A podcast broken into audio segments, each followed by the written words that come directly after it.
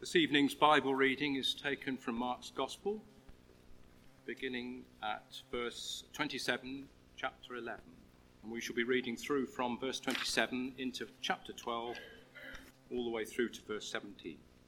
So, Mark 11, 27 on page 1016. They arrived again in Jerusalem, and while Jesus was walking in the temple courts, the chief priests, the teachers of the law, and the elders came to him. By what authority are you doing these things? They asked. And who gave you authority to do this?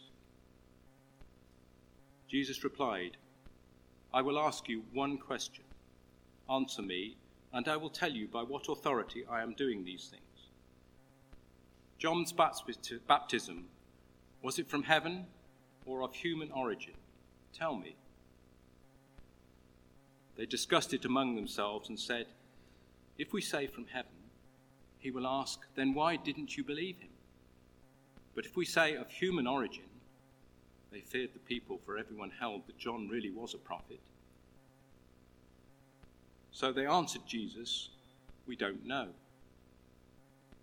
Jesus said, Neither will I tell you by what authority I am doing these things. Jesus then began to speak to them in parables. A man planted a vineyard he put a wall round it, dug a pit for the winepress, and built a watchtower. Then he rented the vineyard to some farmers and moved to another place. At harvest time, he sent a servant to the tenants to collect from them some of the fruit of the vineyard.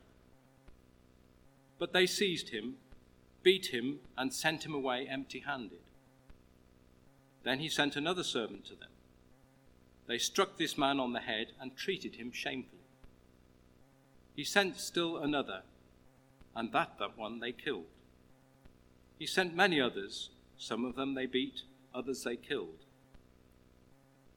He had one left to send, a son, whom he loved. He sent him last of all, saying, They will respect my son. But the tenants said to one another, This is the heir Come, let's kill him, and the inheritance will be ours. So they took him and killed him and threw him out of the vineyard. We're continuing at verse 9. What then will the owner of the vineyard do? He will come and kill those tenants and give the vineyard to others. Haven't you read this passage of Scripture? The stone the builders rejected has become the cornerstone. The Lord has done this, and it is marvelous in our eyes. Then the chief priests, the teachers of the law, and the elders looked for a way to arrest him, because they knew he had spoken the parable against them. But they were afraid of the crowd, so they left him and went away. Later, they sent some of the Pharisees and Herodians to Jesus to catch him in his words. They said to him, they came to him and said, Teacher, we know that you are a man of integrity you aren't swayed by others because you pay no attention to who they are, but you teach the way of God in accordance with the truth. Is it right to pay the poll tax to Caesar or not? Should we pay or shouldn't we? But Jesus knew their hypocrisy. Why are you trying to trap me? he asked. Bring me a denarius and let me look at it. They brought the coin and he asked them, Whose image is this? And whose inscription? Caesar's, they replied. Then Jesus said to them, Give back to Caesar what is Caesar's, and to God what is God's. And they were amazed at him. This is the word of the Lord. Thanks be to God. Evening, everyone. Please do um, keep your Bibles open there at Mark chapter 12, uh, uh, chapter 11 and 12. And um, I'm going to pray for us as we come to look at God's word together. Jesus says, Come to me, all you who are weary and burdened, and I will give you rest. Take my yoke upon you and learn from me, for I am gentle and humble in heart, and you will find rest for your souls. So, Lord Jesus, we come to you, weary and burdened in all sorts of ways. And we ask that as we meet you in your words, we would find rest. Please help us to know what it will mean for us to take your yoke upon us and please help us to learn from you. So we ask for your Holy Spirit's work among us um, as we do that, looking at your word now. Amen. Well, we're continuing um, going through Mark's Gospel as we have been over the last little while. And last week we heard Jesus ask a question to Bartimaeus. It's the same question he'd asked to his disciples the week before. The question was, What do you want me to do for you? And this week we hear Jesus being asked a question. Um, it's in verse 28. He is asked, By what authority are you doing these things? And who gave you the right to do this? In other words, Jesus, what gives you the right to act the way that you are? Who, who do you think you are? Here in Mark, who is asking that question? In verse 27, it's the chief priests, the teachers of the law, and the elders. That is, all of the kind of representatives of the religious elite in Jerusalem at the time. And they want to know what gives you the authority to do this stuff that you are doing. And if you think back to some of what we saw last week, if you were here, you sort of see why they might be asking that question. And back in the earlier part of chapter 11, it would be fair to say, wouldn't it, that Jesus has been acting as though he is kind of a big deal. Um, he came riding into Jerusalem like a king, um, back in verse 8 and, and 9. There's the people um, adoring him as he comes into his capital. And then the following day, he came into the temple like a judge. Verse 16, sorry, 15. On reaching Jerusalem, Jesus entered the temple courts and began driving out those who were buying and selling there. He overturned the tables the money changers and so on and so on. Um, this was his way of saying this whole thing, temple, the whole system, is on its way out because I say so. Those were astonishingly offensive things for Jesus to do. Um, in the case of the temple, it would be difficult to overstate just how important the temple was to the people of Israel. It's the heart of national life, it's the place that everybody looks to. So, kind of the Houses of Parliament, but it's way more than the Houses of Parliament to them because it means, it means access to God. It, it gives the identity, the core of the identity of every person who lives in the nation. And here comes Jesus, this preacher from Nazareth, saying, Ah, it's on the way out, it's had its day. I say so. What in the world gives him the right to say something like that? So that's why the first century Jerusalem religious elite were asking the question. But people today are asking the question too, aren't they? Aren't we? Jesus makes claims to authority, absolute authority, still today. He comes to us and doesn't say, find your own path. Just work out what works for you in life. He doesn't say that. He says things like, repent and believe. He says things like, if you love me, you'll obey my commands. It's a claim to authority.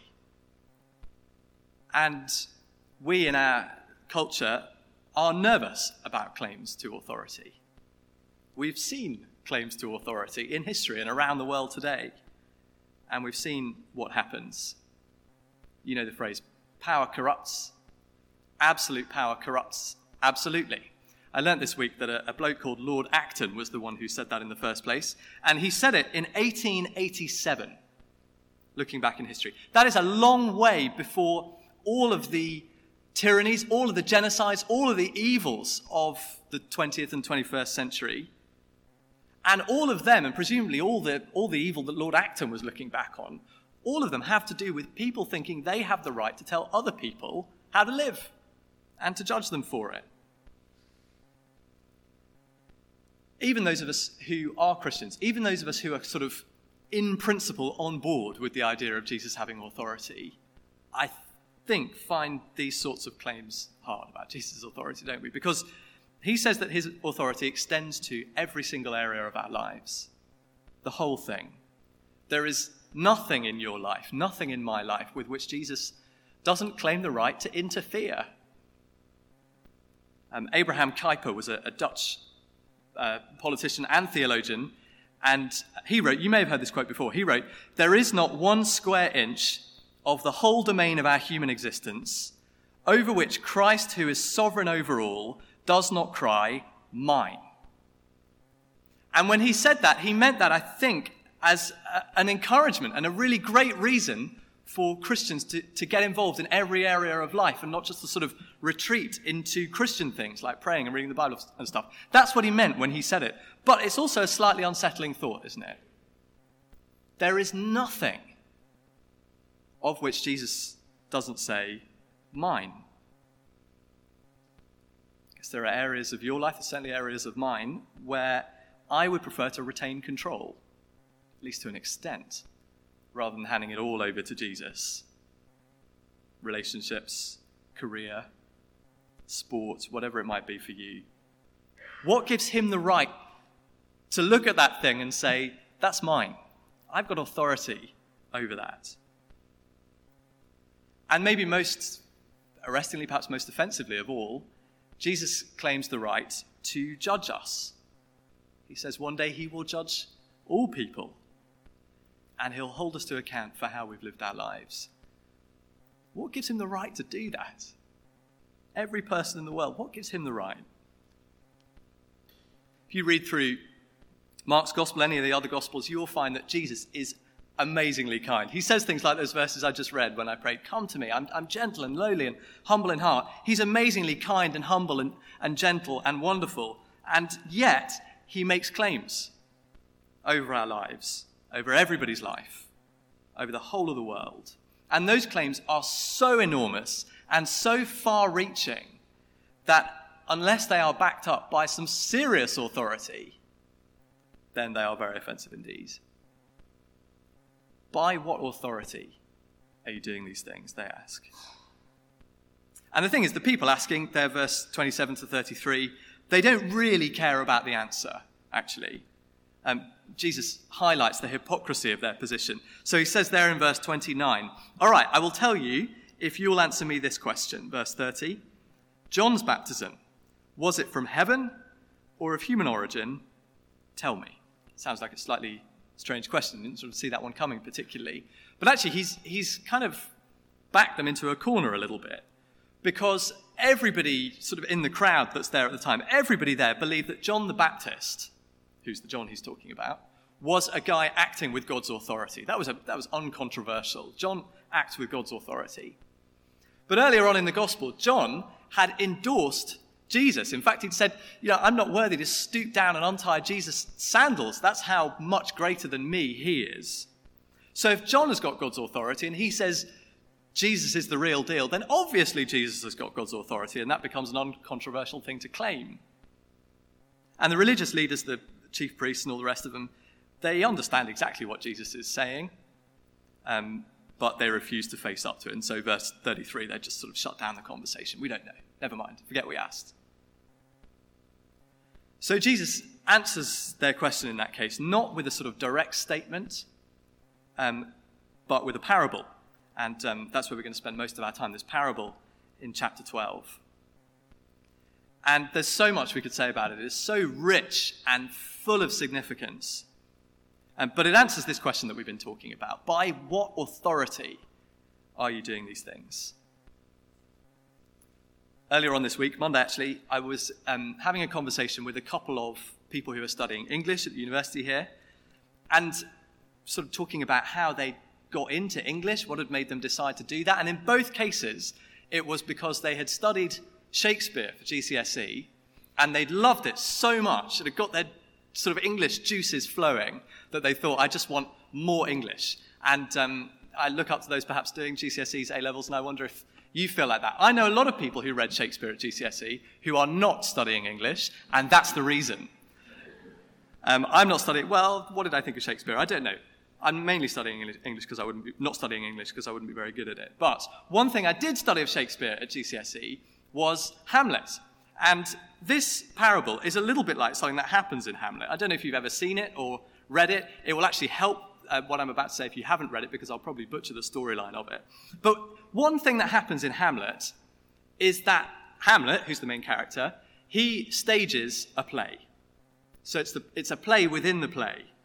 And he's trying to work out whether, whether the king murdered his father. And so he writes this play, and it's a play that features murder. And so he's sort of sitting there, and he's got an eye on the king watching it, just sort of looking to see how he responds to it, trying to see is this the response of a murderer. Is that about right? I think that's pretty much what happens in Hamlet. In any case, um, the thing that he says, uh, as he's sort of cooking up this plan, is the play is the thing wherein I'll catch the conscience of the king. And this parable is a lot like that. It's a story within the whole story of Mark um, that reveals what is going on um, around Jesus. It reveals what's happening in the real world. And it's designed to catch the consciences of Jesus' hearers. It's designed to show them what they are doing. So, verse 1 Jesus introduces us to a man who built, uh, planted rather, a vineyard. And you can see from verse 1 the care that he takes over it and how deliberate he is. And, and presumably he just starts with a field and he builds and he digs and uh, all the rest of whatever's involved in, in, in planting a vineyard. He carries the project through from start all the way to completion and he creates this absolutely top notch vineyard. As vineyards go, verse 1 is presumably describing a very, very good one. Built it, rents it out to some tenant farmers. That's a normal thing to do at the time. Build your vineyard, say to various farmers, you know, you can live here, you can work on this vineyard, and you can make your living from it, and you just pay a small cut of that to the landlord. That's pretty standard practice. And this farmer is a really, this man is a really, really good landlord. Look at the, the, the vineyard that he's built for them.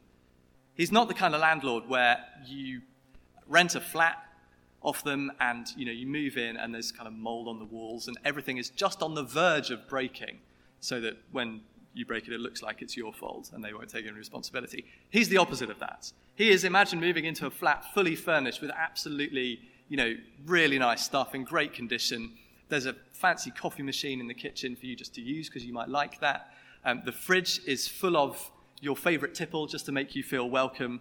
Um, th- these tenants can't believe their luck. He is an epic landlord. And so they get settled in and they like the vineyard.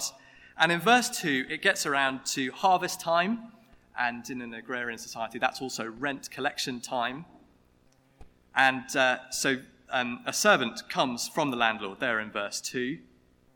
And the conversation, I guess, goes something like, Morning, morning, farmers. Um, good to see you. Hope you're settling in and enjoying the place. Um, so it's just, just what we agreed, um, if that's all right. It's, it's payment time now. But the tenant farmer's response to that is to think, no, this, this is our vineyard. I've, I've, not seen the landlord doing any farming. What right does he have it? We, we live here. We're going to keep the stuff. Thank you very much. This is ours. And um, obviously, that doesn't go down very well with the servant, you would have thought. And so he says, Well, no, this is, this is his vineyard. This is what we agreed. This is what you owe him. And there's a shouting match ensues, lots of kind of finger pointing, some punches thrown. And in the end, this servant is sort of thrown off the property. It's terrible behavior from the tenant farmers. You, you, you, can't do this. This is reason enough for eviction, prosecution. The landlord could do whatever he liked with them. But what does he do? Verse 4 he sends another one. And this time, the tenants are ready. Haven't we told you? We're, we're not paying. It's not happening. And they've sort of prepared a few of the biggest, brawniest tenant farmers uh, to, to welcome this guy, and they are onto him quite quickly. This time, it's not just a couple of punches, but they, they give him a pretty thorough going over, and they kick him out, and they say, Don't come back. Don't send anybody else. We are not paying. But verse 5, he does send another. And this time, the, the tenants are, are starting to get angry. They think, I can't believe this. We couldn't have made this any clearer. This is our vineyard. We're not paying. And so, servant comes through the gate, and as soon as he's, as soon as he's in, the temperatures are high. And so, blows start raining down, and there's insults, and there's punching, and there's kicking, and there's a load of them getting involved. And on it goes, and then somebody shouts, Stop, stop. He's dead. And they realize that they've killed him. And you've got to think, well, surely a line has been crossed now. We've had assault, we've had GBH, now we've got murder, all in the name of not paying their rent. Surely the landlord is going to come and sort it out. These guys are not getting any nicer. They're not coming round to his way of thinking, they're just hardening. And yet, verse 5, he sent many others. Some of them they beat, others they killed. Get rid of them, kick them out. But the next day, the tenant farmers see someone coming down the road towards the vineyard, and they're expecting people to come. And so they're looking in the distance and they're thinking, oh, who is it this time? Is it the police? Is he sending in the heavies? What is it? But no, it's just one guy. And he carries himself differently to the servants. He has this sort of air of nobility about him. It's the owner's son. The owner loves his son. The son stands to inherit the whole vineyard. He carries all of the authority of the landlord. But verse 7 the tenants see this not as the moment to wind their necks in, not as their last opportunity to say, all right, all right. Instead, they see an opportunity. If the heir dies, who gets the vineyard? Tenants. And so the son kind of knocks on the door and they welcome him in. And this time there's no anger, there's no loss of control, nothing gets out of hand. They've just planned it and they do it and they throw the body over the wall. It's clear headed, cold blooded. So Jesus asks in verse 9, What will the owner of the vineyard do? And this is the Hamlet moment. This is the moment where Jesus is saying, Can you see, religious authorities, what you're involved in here? But by the way you're living, you're resisting God. And even though He sent His Son to you, you're planning to kill Him. Actually, they've been plotting since chapter 3 of Mark's Gospel to kill Jesus. And Jesus is saying, if you, if you go there, if you go through with that, what do you think God's response is going to be? And the landlord in this story, he's been so kind. He's been so patient and reasonable. They've not only not thanked him for setting up a, a, brilliant vineyard for them to live in, they've not given him his basic rights, they've abused and killed his staff, and they've taken from him not only his inheritance, his legacy, but his, his family, his son. So, verse 9, here is what Jesus' answer to his own question He will come and kill those tenants and give the vineyard to others. And as for the son that they tried to get rid of, he is going to be vindicated. That's what verse 10 is about. The stone the builders rejected has become the cornerstone. The Lord has done this, and it is marvelous in, in our eyes. So somehow, the one that they have killed and thrown out is going to be brought back in and put right at the center, and something new is going to be built on him.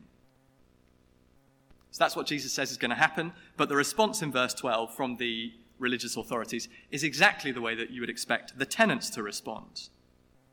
They looked for a way to arrest him because they knew, they knew he had spoken the parable against him. Against them, sorry. So there's the parable. What does it mean? Well, on one level, this is really the, the whole story of Jesus' life on earth, isn't it?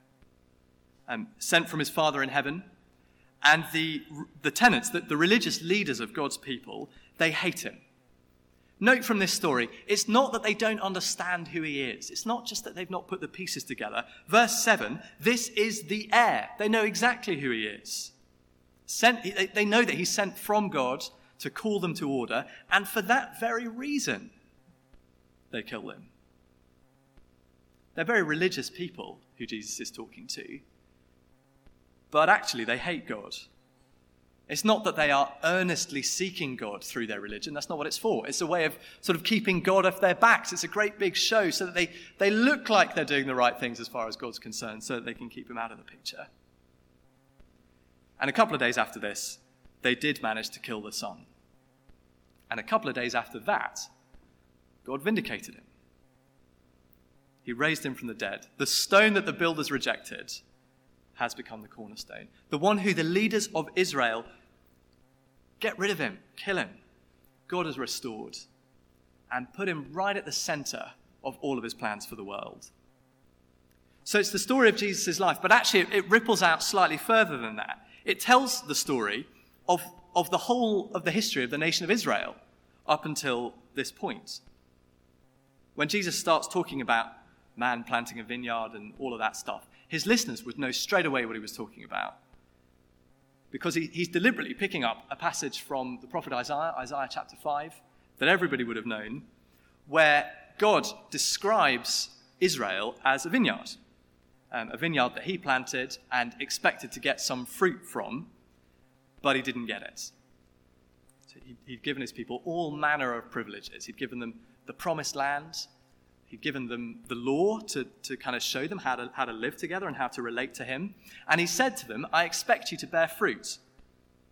I expect you to respond to my kindness by loving me and by blessing the people around you. But it didn't, it didn't happen. Um, his people rebelled against him. So what did he do? Well, he sent them uh, prophets, often called servants in the Old Testament. And they came along again and again and again to say, no, no, no, you're God's people. You're God's vineyard. You can't, you can't be ignoring him like this. You can't be treating him like this. You need to acknowledge him and love him. And again and again, the prophets were ignored or persecuted. The Old Testament is full of books of prophets. Should only really have needed one, shouldn't it? But again and again, they came and were ignored. So then, God sent them his son.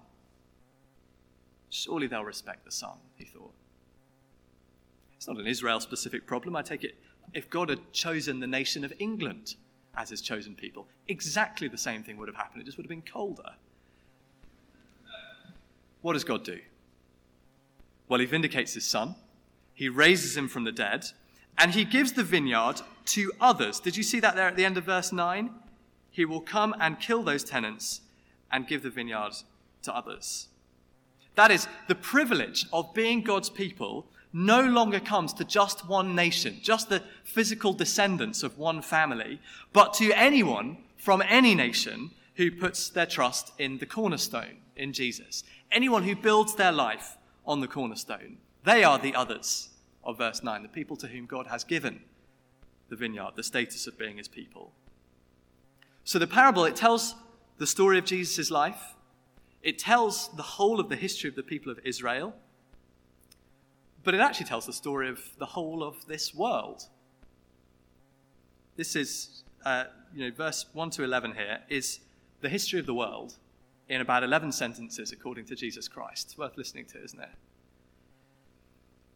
Because God has created not just a nice vineyard, He's not sort of made life nice just for one nation in the Old Testament. The Bible tells us that God has created a good world, very good world, in fact. Um, he's filled it with goodness and beauty and potential. And he's handed over the care of it, the responsibility to look after it, to people, to human beings, Adam and Eve in the first instance, and then all of their descendants. And he says to us, I want you to rule over the world on my behalf, but, but do it in relationship with me. Do it as worship to me. Do it out of love for me. Give me what I'm due. And we don't do that. Um, we like the stuff God gives, but we, we want God out of the picture. We like the vineyard, we don't like the landlord. And the warnings come to the world. You need to turn back to God. You need to repent. You need to acknowledge Him, worship Him. But we, as a human race, by and large, say, oh, put a sock in it. You know, we're, we're happy having a good time, enjoying the good stuff. Why do you have to keep bringing God into the picture? So, last of all, God sends His Son into His world and his world rejects him too. So God says, Well, in that case, I will, I will judge this world. And I will build a new one on my risen Son as the cornerstone. And that is what God is doing now. Jesus, when he came, he came to bring in a new world. And he's building it even still today. And it's going to outlast this old world. And the new one is made up of people who will receive and acknowledge Jesus as the Son, as the cornerstone. He invites people, he invites people from all over this old world to him to receive him, to be forgiven, to be made part of the new world. So we come back, just as we come towards a finish, to that question that Jesus was asked in the first place, the thing that this whole parable was, was an answer to. By what authority? You doing these things? What gives you the right? And hopefully the answer has started to become clear. But let me just, just as we finish, really quickly, just crystallize three things that I think we've already seen that answer that question. What gives Jesus the right? What gives Jesus the authority over the world and over you and over me? Number one, because we live in his world. We live in his world. I reckon of all of the cities in the world, Oxford probably has the highest keep off the grass to metre square ratio of any. Um, you uh, go into Christ Church over the road, and they are absolutely everywhere. And you ask the question, well, it's just grass. Like, what's wrong with me walking on it? And the answer is, they've got the right to tell you to stay off it because it's their turf, literally. It's, it's theirs. And so it is with this world. See, if, if our world doesn't ultimately belong to anyone, then there is no objective standard to which we're held. Nobody, nobody and nothing has got the authority to tell us what to do. Which might sound freeing and fun, but it's actually a terrible idea. Because it means that then all the tenants get away with it. Um, all of the oppression and injustice and cruelty in our world is really not a particularly bad thing. And all of the kindness and the self sacrifice and the patience, they're not particularly good things. They're just, they're all just things. None of them mean anything particularly. They're all just stuff that happens. Unless we are on someone's property. And Jesus says we are. We're on his Father's property. Everything we have, we have because his Father has given it to us. And therefore, his Son gets to call the shots for how life goes in this world. He's not harsh about that. Um, he's, he's given us a brilliant world. Um, and he gives, us, he gives it to us in, to enjoy. He's kind, with, kind to us. He's patient with us. He actually wants to help us and to give us life. But in the end, he does have authority. He has authority over the temple in Jerusalem. It's his temple. He has authority over the people of Israel. Israel's his. He has authority over how I treat other people. Other people are His.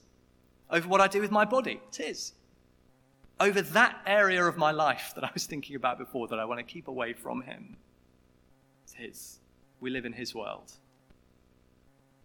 Second thing we've seen, He's got authority to call the shots because we owe Him rent. He did expect something from the tenants, didn't he? And actually Mark highlights in the next little story that we had read that there are things that we ought to give to God. You might remember this uh, passage from verse 13. It's quite a well known one, really. He's asked the question Should we pay taxes to Caesar? And it's another of these gotcha questions that we've kept on seeing. Because if Jesus says yes, then he's colluding with the Romans, and that means that the people of Israel will hate him. And if he says no, then he's subverting Roman power, and the Romans will kill him. So the, whoever it is asking, the Pharisees, Herodians think, haha, what a clever question, we've got him here. But Jesus takes the opportunity to say, well, yes, th- there are some things that you ought to give to Caesar. Um, the things that belong to him, the things that bear his image. But there are also things that you ought to give to God, things that he is owed. Presumably, the things that bear his image, that is, ourselves, people. So it's not quite rent in the, in the sense that we understand it. Rent is a kind of necessary evil, isn't it? It's a cost that I have to pay so that I can enjoy some nice things. When we give ourselves to God, of course, it does involve a cost. I have to hand over control of my life, but it's not a necessary evil. It's actually freeing. It's actually part of the nice things to be able to live for God. Nevertheless, it is what God is due the whole of our lives. St. Augustine very famously said, O God, you have made us for yourself, and our hearts are restless until they find their rest in you. That is, we do exist for God. He has made us for himself. He has the rights to us, and it's right and fitting and proper that we should live our lives for him. But as we do that, we find at the same time that it's, it's actually the way to find rest. It's the way that our restless souls and hearts find rest. It's both of those things. We are not saying that, um, okay, well, this means you have to give God a bit of your money and you have to come to church a bit and you have to do some religious stuff, then you will have paid your rent. Job's are good we are saying that we, we owe to God our whole selves, the whole thing. Actually, later on in this chapter, which we'll look at in a week or two, verse 30, Jesus is going to say, This rent, what we ought to give to God, it looks like loving Him with all of our heart and soul and mind and strength, and loving our neighbors as ourselves. That's our responsibility as human beings, Jesus is saying. That is what God ought to be given by us. And Jesus has got authority to say what that looks like. Third reason that we've seen why Jesus has authority to call all the shots. Because God is building a new world on Him. We've seen the plan. We've seen that the temple and the kind of whole era that it represented are on the way out because Jesus says so. We've seen that God is building a new world. And that new world began when Jesus was raised from the dead, the first new thing from death. He was the first one. And that was when God was taking the rejected stone and putting it as the cornerstone, putting Jesus right at the center of all of his plans for the world. And God said, I am building a new thing on him, on Jesus. That was what the resurrection was about. And we've seen that anybody who trusts in Jesus and starts to build their life on him is a part of that, is a part of that new world. And the defining characteristic of the new world that God is building is not that the people in it all come from a particular nation or anything like that, but it is that they give to God what is God's. It is that they honor his Son with their whole lives. So, in the end, the great reason, the great reason why we say to Jesus, You can call the shots in my life, is that we recognize he is the cornerstone. He is what life is all about. He is at the center of God's plans for the world and for our lives. We can trust Him. We can trust Him. He loved us enough to die on the cross for us. The trust question is settled. And it is our duty and our joy to entrust the whole of our lives to Him. So then, the question for this week, as we sort of come off the back of this parable into Monday, is will you see it that way? Will you see Jesus as the cornerstone? Will you see him at the heart of all of God's plans? Will you see him as the point of everything? Will you build your life on Jesus, the cornerstone? Will you recognize his authority over your life, over all of your life, over the lives of everyone? Will you give to God what is God's this week and live your life as though it's his gift to be enjoyed in relationship with him? Will you do what the tenants failed to do receive and honor and welcome the Son. And if you will do that, then you will be seeing your life lining up with what is happening in the whole universe. That is verse 10 and 11. That's what's happening in the whole universe, happening as our life as we put Jesus at the center. The stone the builders rejected has become the cornerstone of a new world and of a new life that each of us is invited into.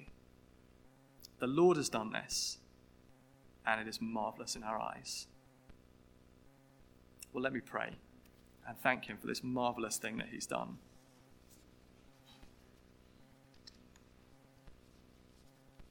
Our Father, we recognize ourselves in these tenants here, that we've taken your stuff and tried to shut you out. And we're really sorry for that. And we recognize too who Jesus is, your Son, and we recognize where you've put him at the center of everything and given him all authority over everything, even over us. And so we pray that you'll help us then this week as we try and live out and line ourselves up with the fact that Jesus is the cornerstone. Help us as we put him at the center of our lives. And we pray that he be greatly honored by that. In his name, amen.